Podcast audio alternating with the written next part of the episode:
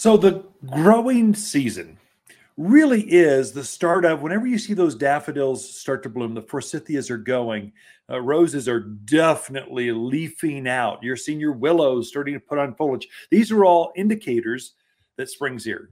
That should be a cue. Okay, that's going to happen in April. Almost every spring is going to happen sometime in April. Okay.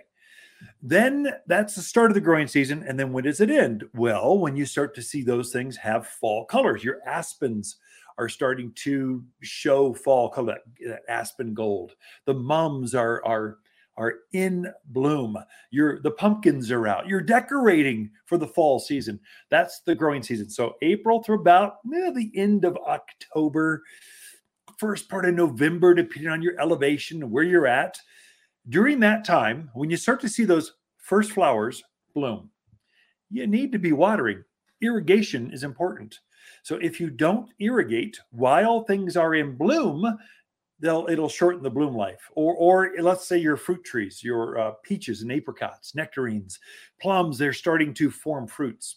As they form fruits, it's critical to get that irrigation spot on because if it if it gets short for just a few days, the plant will start to sacrifice or shed their fruit, shed their flowers, because it's conserving the heart of the plant. It's not going to risk dying just be, just to keep some fruit on. It's going to shed some of those. So it's critical to get those spot on when your peonies are in bloom. It's important to get those that watering much more accurate so that those flowers will stay on for an extra week or two. And so now is the time to activate the irrigation or to start watering by hand more regularly. And so let's just go over real quick how often, when should it, that's when, April through October, how often? Well, how, how long should I run that drip irrigation, especially? It's like a mysterious thing. Ah, sip of coffee. There we go. We're ready to go. Irrigation. Uh, so you are watering drip micro irrigation or drip irrigation. So this is usually a one gallon per hour emitter head. That's the industry standard. So that system has to run for an hour, and one gallon will come out of that one drip emitter. So a let's say a 15 gallon tree, they might need 15 gallons of water per week. A seven gallon tree needs about seven gallons of water per, per, per week.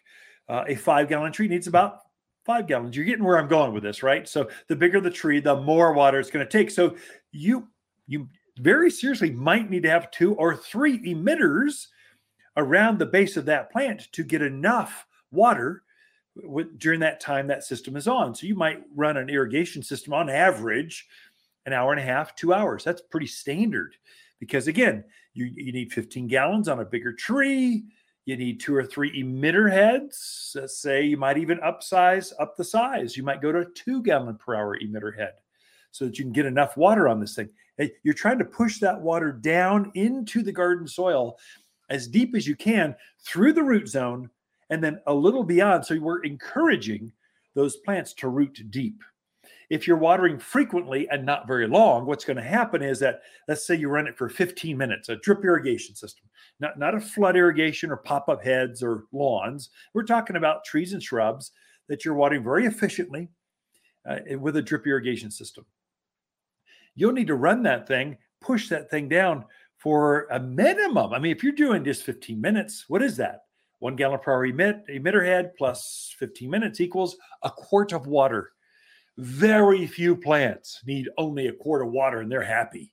You're going to need to water more deeper and longer. So that's a big mistake I find rookies make when they come into this a drier or more a new new subdivision where they require drip irrigation. They just don't know how to set it. And so they'll run it every day. Plants don't want water every day. They want a lot of moisture. They don't want to they want to dry out in between the next water cycle. Otherwise, they can literally drown. Literally, if you you can drown in a heavy clay soil, you're more likely to kill a plant by overwatering it than underwatering it. So, especially if you're watering every day for an hour, that's too much.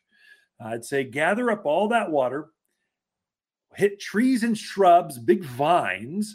They're going to want water typically one, maybe two times per week. And that's enough. then then let it dry out in between. Now that's not the way you do lawns, flowers, vegetables, things with a shallow root structure, they dry out faster. And so you might be watering my containers right now. I'm watering every five days. So just two, three times. And as it warms up to get to 80 degrees, I might bump it to every three days. When we're in the peak of summer, it might be every day. I'll monitor my plants and get a feel for it. I'll, I'll adjust that clock accordingly. And so and you can do the same. So again, if you have trouble with that or you're just not sure, come visit me at the garden center. I will be glad to spend. I mean, all of our nursery professionals, they are trained on how to water.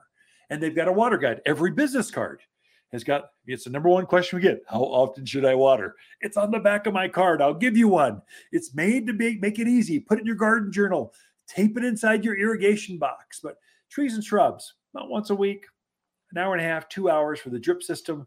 Just let them, just hydrate them and make them happy. Okay, we'll be back right after this.